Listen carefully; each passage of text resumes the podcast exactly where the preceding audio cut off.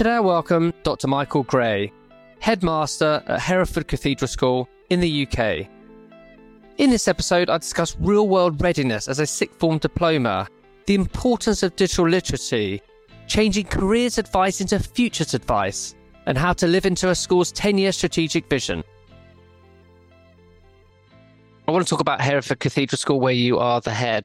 You currently run a diploma for sixth formers centered in real world readiness. What is it and how did you go about this? The diploma came about really because we were looking at the curriculum and looking at the needs that employers have in terms of uh, graduates and the kind of people that they're after.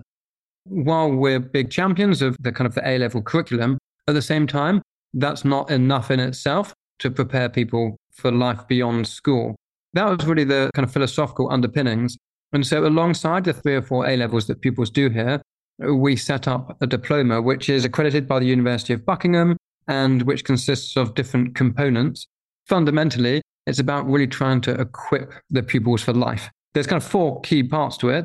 One of the main parts is the electives program, and that includes a series of short, non examined courses on topics such as how to have difficult conversations, and that pupils are filmed, kind of role playing different scenarios, and, and then looking back and reviewing those things like how to cook on a budget, financial literacy, the art of public speaking, interview skills, a really wide ranging set of things.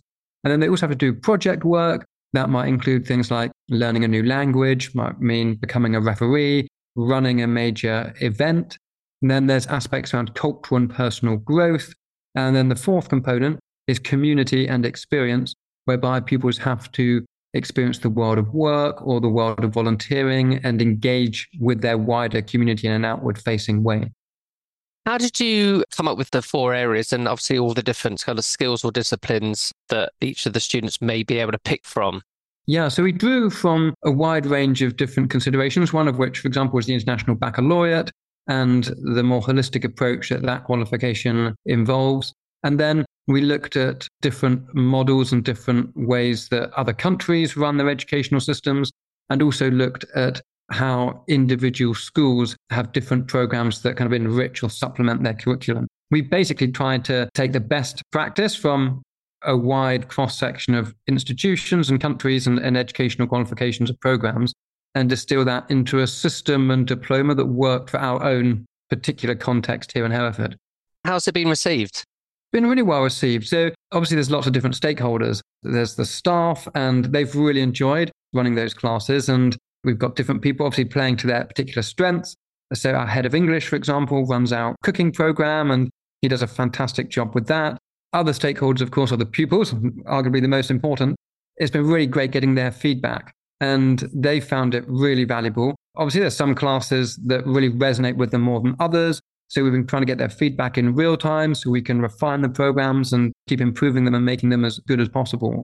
What's been really lovely to hear is them talking about how they've been able to then go and apply that even straight away. So a lot of the time, the benefit that they'll yield from it might not be instant. It might be in the years to come, but it's been really heartening to hear the way that they've been able to benefit from it, even in the short term as well. Then the parents have really liked it too. It's something that they all felt was missing in their own education. A lot of parents semi joking, at least semi serious, have said, I wish we could join those elective courses and elective programs because that sounds really great and the kind of things that they didn't have. It's landed really well and it's been really good. And it's obviously a, a program that we're constantly trying to refine to make it as strong as possible. Yeah, and you talked about parents buying into it, and you know we'll reflect on the education we had. About to send my second eldest off to university, and it is those real world skills that he needs, right? We're packing him up. Can he iron a shirt? Can he do some things? Can he cook? There's a lot of basic life skills that they don't really get because of education. So it's great that you can pack them in. In terms of obviously keeping as real world ready as possible, the world changing enormously fast for this generation. How do you make sure that the subjects, the topics, the areas that you include in this diploma are still relevant for next year? I think the main way we do that is not necessarily by us thinking about what we think are relevant. The best things to do is to ask other people, especially employers and leading people within industry and within society, to get their perspectives as well. So, regularly, I'm speaking with key employers and saying, what are the skills, the aptitudes, the dispositions, the qualities that you want from young people. And if you could kind of design the model CV, as it were, not just in terms of qualifications, but in terms of the skill set and those aptitudes, what would it be? And it's really interesting, for example, the way they talk about how young people might be good at social media or familiar with social media, but they don't always understand how that can be pivoted and applied in a work context, how to use open AI in a way that is useful in an employment context, trying to help them to understand how the, the skills that they have can be harnessed and pivoted. That's been something that's been really helpful. So, to answer your question, ultimately, it's to get as many inputs into that as possible. So, we're not just dealing in a Hereford bubble or even in a kind of a UK bubble, but looking at what the global demands are in the marketplace. And is this something that you hope to sort of package up and offer as a an exemplar way that other schools could possibly implement? Is it easy to kind of pack and play? Yeah, I'd say it is easy to pack and play insofar as as long as you've got the people who can deliver those programs. But certainly as a model, I think it would translate very well into almost any context. Certainly what we've had is we've had quite a few colleagues in other schools picking up the phone and saying, oh, I've heard about this, or I've seen this on social media, and asking more about it and looking at how they can apply it within their own school. So, absolutely, that's certainly something we're very open to doing. And if there were, were other schools or, or listeners on this podcast who are interested in hearing more about it, we're very open to sharing the work that we've done and how it can be applied within their own contexts. Yeah, that's fantastic. Digital literacy is increasingly important in today's world. How do you build IT skills into the classroom so it doesn't become I'm going to say led too much by IT, but IT being kind of a skill that you need to understand. Absolutely. I think the key is about having it integrated into the way that we operate. There's obviously a place for studying IT for its own sake. A lot of the time, the technology needs to be a means rather than the end in itself. The way that we've done it here in Hereford Cathedral School, last September, so September 2022, every pupil in the school now brings their own device into the classroom and that has to be able to have digital inking. So we don't have any exercise books in the school. Everything is done through OneNote. And that's great in the sense of teachers can give feedback in real time. If a pupil is away because they're, they're at a sports fixture, for argument's sake, the notes can already be there. It provides the opportunity for collaboration, for harnessing all of the online resources. That's been a really kind of key part of that. And then another way in which we've integrated it in is by looking at some of the newer technologies, things like how VR can impact upon the curriculum. If one's studying rivers, for example, put the VR headset on and you know, travel down the Zambezi. If one's doing interview practice for Oxbridge or a job interview context, there's various VR software which enables the pupils to have all of those practices. And then we're also looking at how that can be synced with OpenAI so that you can then have VR open AI generative experience of doing interview practice and, and having those conversations and so forth. So you can essentially do as much unlimited practice as one might want. Bringing technology into the classroom like you have and like a lot of schools do is absolutely critical. How do you make sure that the teachers and the staff that you have available are at the required level? Because often students know more than the teachers when it comes to technology. So how do you bridge that gap? I think fundamentally it's about the culture that we have in the organization and a culture of constant learning. Certainly, I think all of us in our organization, we're keen to continually grow and to continually learn. There's obviously things that staff can learn from the pupils and things that pupils can learn from the staff, and it's the culture that we have. What's been really wonderful is the way that the staff have got on board with this and how they've been keen to upskill. So inevitably within within any common room, there's a gradation of technological aptitude and ability. Clearly, there's a, a minimum level that everybody needs to be at. Beyond that, there's a wider range of different levels of aptitude and specialism. But certainly, one of the ways we've done that is through the introduction of digital champions. We had six or seven people who were really kind of pioneering the technology and they were the go to person if somebody just wanted a little bit of a help with a shortcut or how does this work or a bit stuck. Creating a culture where it's perfectly okay to not know how to do something, just being willing to ask. And the staff have really stepped up. They've been really impressive and they had their devices a term ahead of the pupils did. And they had a good few months to really be able to upskill themselves and to harness all the training that we put on in order for them to be able to really deliver that. How do you balance digital with analog learning? Because you can't expect all teachers to bring technology in the same level. As you said, there's different kind of variants of capability. How do you balance digital with analog? We're a great believer in having autonomy by kind of department and by teacher. It's not one way of you know teaching a maths lesson or one way of delivering a good lesson. Clearly, some teachers will want to use the devices in different ways and to a different level. Clearly, it's important that people don't spend all their time looking at a screen, and that's a challenge that a lot of young people have, especially with mobile devices as well. There's a lot of subjects where there'd be more of a practical component, things like, let's take DT or drama or sport or music. And of course, technology can play a role in those subjects, but there's perhaps uh, less screen time there than might be in other subjects. It's also the case that it'd be very common to go into a classroom and everybody's laptops are closed people are having a discussion about something or they're analyzing a book in English literature or whatever it might be.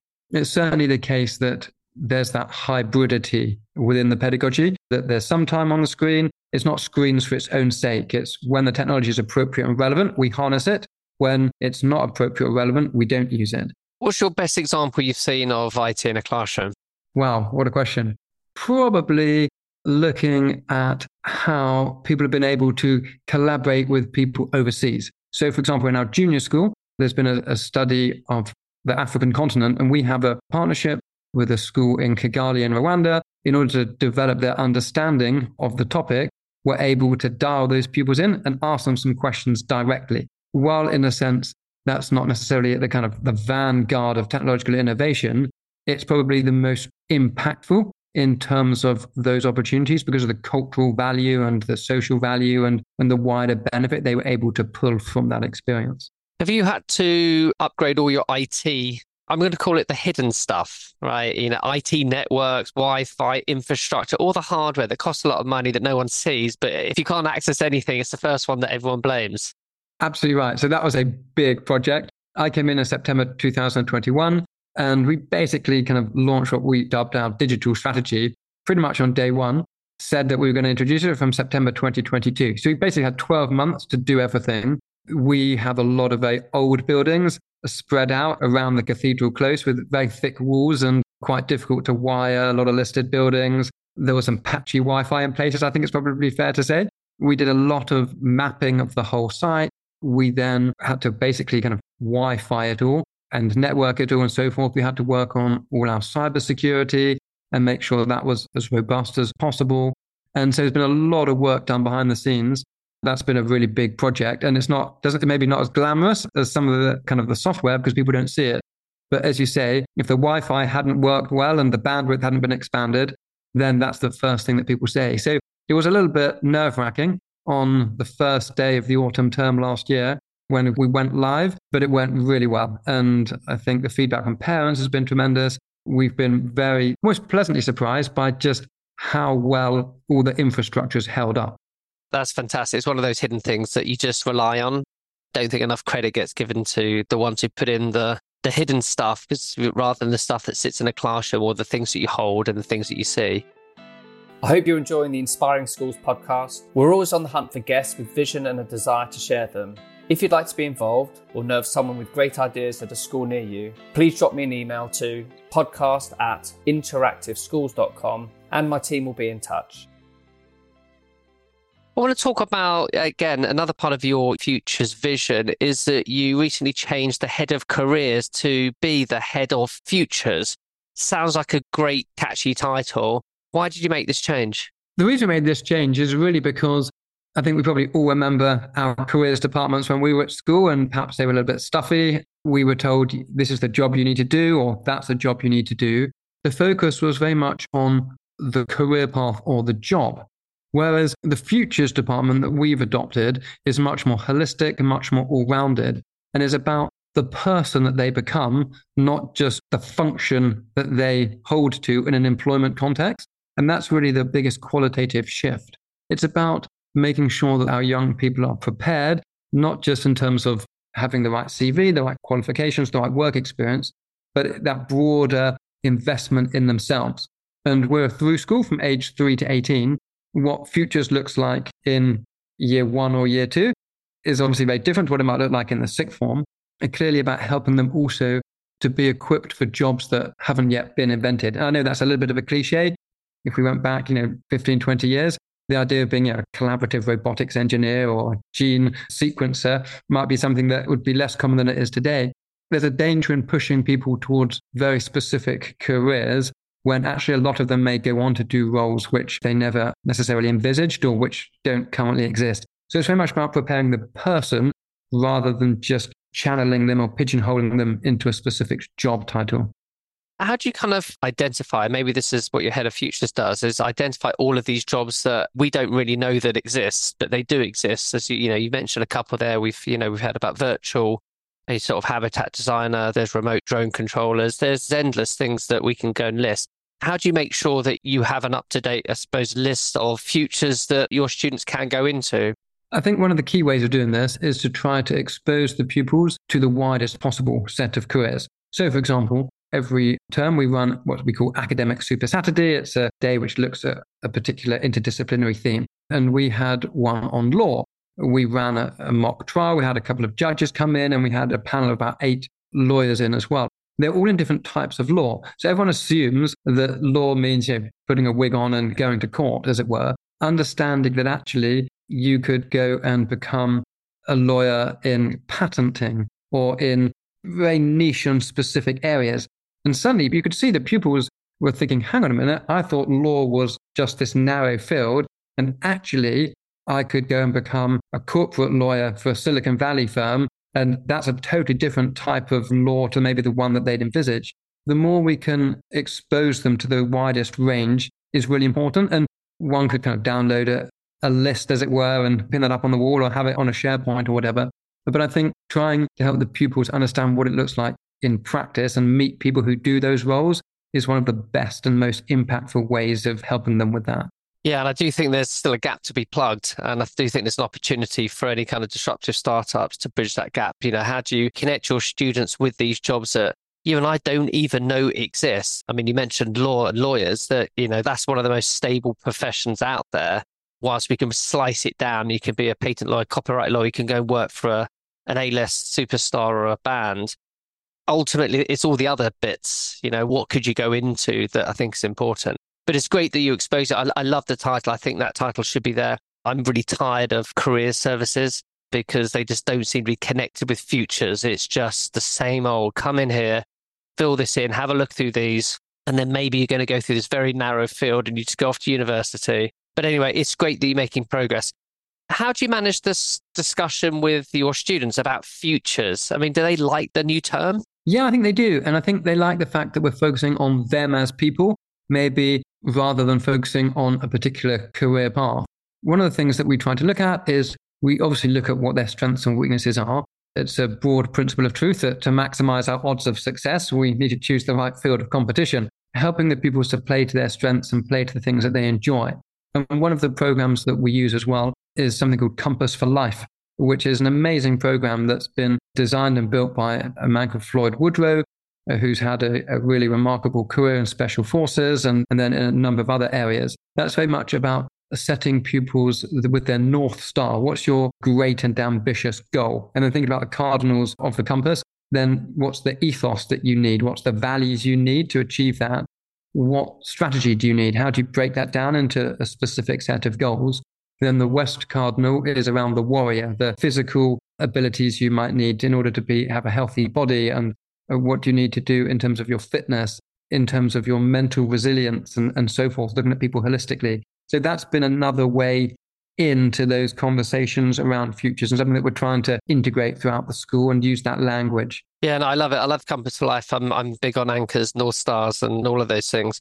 And actually, something that resonates more with me is all around purpose. And one of my previous guests does a lot around that, goes into schools and is supporting them with actually how do you find a purpose? How do you get your students to think about what's purposeful? You know, not necessarily about which job do I need to do that's going to get me the most money to get me the shiniest cars and the biggest houses, but what could I do that I really like that's purposeful? Have you uh, come across anything like that? Absolutely. And I'm a big fan of Simon Sinek and his book, Find Your Why, which is really powerful. And I think at the heart of what we are as an organization is our values, and that underpins everything that we do, which are kindness, courage, and integrity. One of the things that we aspire for our pupils is that they're purposeful and that they're fulfilled. And we talk quite a lot about servant leadership and so forth. If the pupils are purposeful and if they're fulfilled, then happiness will follow.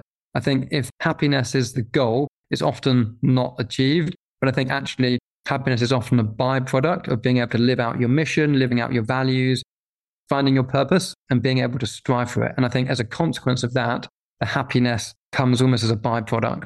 I'm completely with you. And yeah, I'm a big fan of Simon Sinek as well. I think if you can get sort of driven by human inspiration, he's definitely one person to follow. It wasn't one of the original questions, but I'm just keen to ask you this because it, has been in the news recently. Just around, you know, a couple of independent schools in the UK have decided no GCSEs. It's been a hot topic. I've had a number of guests over the last couple of seasons. We've all been talking about what's the point? Do you have a view on whether or not this is right? Yeah, I think qualifications remain important. They do provide a valuable metric in terms of enabling employers and others to assess where a pupil is at a particular point in time. That's not to say that the current model of assessment is perfect. It clearly isn't. One of the challenges in education is that the world moves on so quickly. Education, and maybe not education in general, but assessment specifically, can often be very slow in keeping up. Having assessments at 16 and 18 has a purpose and has a value. That's certainly not a direction of travel that Hereford Cathedral School is going to be going down in anytime soon. You're not going to uh, see us on the front page of the Times having ditched qualifications. It is to say there's a place for looking at how qualifications can be improved. And I think, in particular, one of the challenges that's a problem with qualifications is that it's very subject specific. And yet, in the world in which the pupils will go in to enter, they're not just going to be looking at history or maths or geography or physics. Because if you look at so many of the problems that they'll be dealing with in business or in society, they're very multidisciplinary and interdisciplinary. And that's one of the challenges where there's a little bit of a delta between the reality of life and the structures of the assessment framework. Yeah, and there's some really great work being done in America in this regard. And they talk about real world learning experiences. You know, a number of schools, you know, spend a lot of time putting their kids out there solving real world problems. And it becomes part of their terminal, their yearly modules and assessment that they do. You know, one school goes out for seven weeks every single year the students go out for seven weeks and they just get work experience. They also work on real world problems that, you know, maybe aligned to the global kind of sustainability goals. And then they go locally and go, okay, well, what could we be doing? And as you said, it's so multidisciplinary, interdisciplinary. They learn everything. They don't know they're learning about science, but they learn all these things. Do you think there's a place for that kind of length of real world project experience in the UK? Is that achievable? I think it is. I think certainly it's good to be ambitious and to be aspirational. And I think obviously what would need to happen as a consequence would be that the size of the specifications would need to be reduced somewhat. Clearly, one of the challenges and maybe criticisms of traditional assessments is they're very knowledge based. The nature of society as such is that we have the world's body of knowledge on our smartphones in our pockets. The rote memorization of things is perhaps a less valid thing to have than maybe previously that it was. I think if there were structural changes to enable those opportunities for project based work, pushing the pupils out into the kind of the real world and have those experiences, for me, that would only be a positive thing. You're two years in and you seem to have achieved a huge amount just in those short two years. I want you to tell us what the vision is for 2030. What are your plans? Yeah, so we've certainly been busy over the last 24 months. There's obviously, you know, it's important to bed things in as well. We're not in a kind of you know, phase of constant revolution and making sure that there's that stability and that bedding in is really important. That constant refining of processes to make sure they're really good. That said, there's still a lot of things on the to do list, as you can imagine. One of the big pieces that the governors set was what we call Vision 2030. That was written a few years ago. When I was appointed, there was nine years between me starting and 2030. So we've broken that down into three year plans and then annual strategic objectives, and so forth. Some of the key headlines in that is really about trying to be a beacon of excellence in terms of our teaching and learning and making sure that our pedagogy and our curriculum is as innovative and as ambitious as possible. And that also we can support the wider educational ecosystem and the wider community and add value to others around us by virtue of the work that we're doing. We're also doing a lot of work around character education and making sure that our pupils are as kind of virtuous as they can be. And this relates back to think about purpose and mission and values, and that society is better as a consequence of Hereford Cathedral School being in it and Hereford Cathedral School pupils going out into the world. Uh, maybe that's not specific policies, but that's the overarching goals which we're trying to achieve in terms of our aspirations. Yeah, no, it's fantastic. And I mean, no doubt that you'll get there. And I'm sure there'll be some changes along the way because, you know, seven years is a long way to go in today's technologically changing environment. I want you to look into your crystal ball now. And I've asked all my guests if you were to look into that crystal ball and predict what the future of education would look like in 2050, what would be different? What would be the same? I think one of the key things is that schools and education more generally is going to need to be very adaptable and agile. So it was Alvin Toffler, the futurologist and American writer, who said in 1970 the illiterate of the 21st century will not be those who cannot read and write, but those who cannot learn, unlearn, and relearn. And so I think that's what education is going to need to be able to enable pupils to do to be able to pivot, to be able to adapt, to be agile. Technology is accelerating at an exceptional and exponential pace. The role that that plays is clearly going to shape and impact the nature of assessment, which obviously we've been talking about recently. And I think assessment will take a different format. It will be less a test of knowledge and more a test of what skills and aptitudes and benefits a pupil can bring, which technology can't, as it were. I think, again, there'll be a much greater focus on interdisciplinarity. So if we gain, we think about some of the challenges that exist, whether that's climate change, whether that's plastic waste pollution, international debt, whatever it might be, being able to find ways of harnessing different approaches which draw upon a range of traditional disciplines and new disciplines rather than just studying in, in academic silos. I think that'll be some of the key threads. Always very hard to predict the future, and people who do so are typically wrong, but who knows? You can connect with me on Twitter, Instagram, and via LinkedIn. Remember, keep inspiring schools. We need more future school thinking now.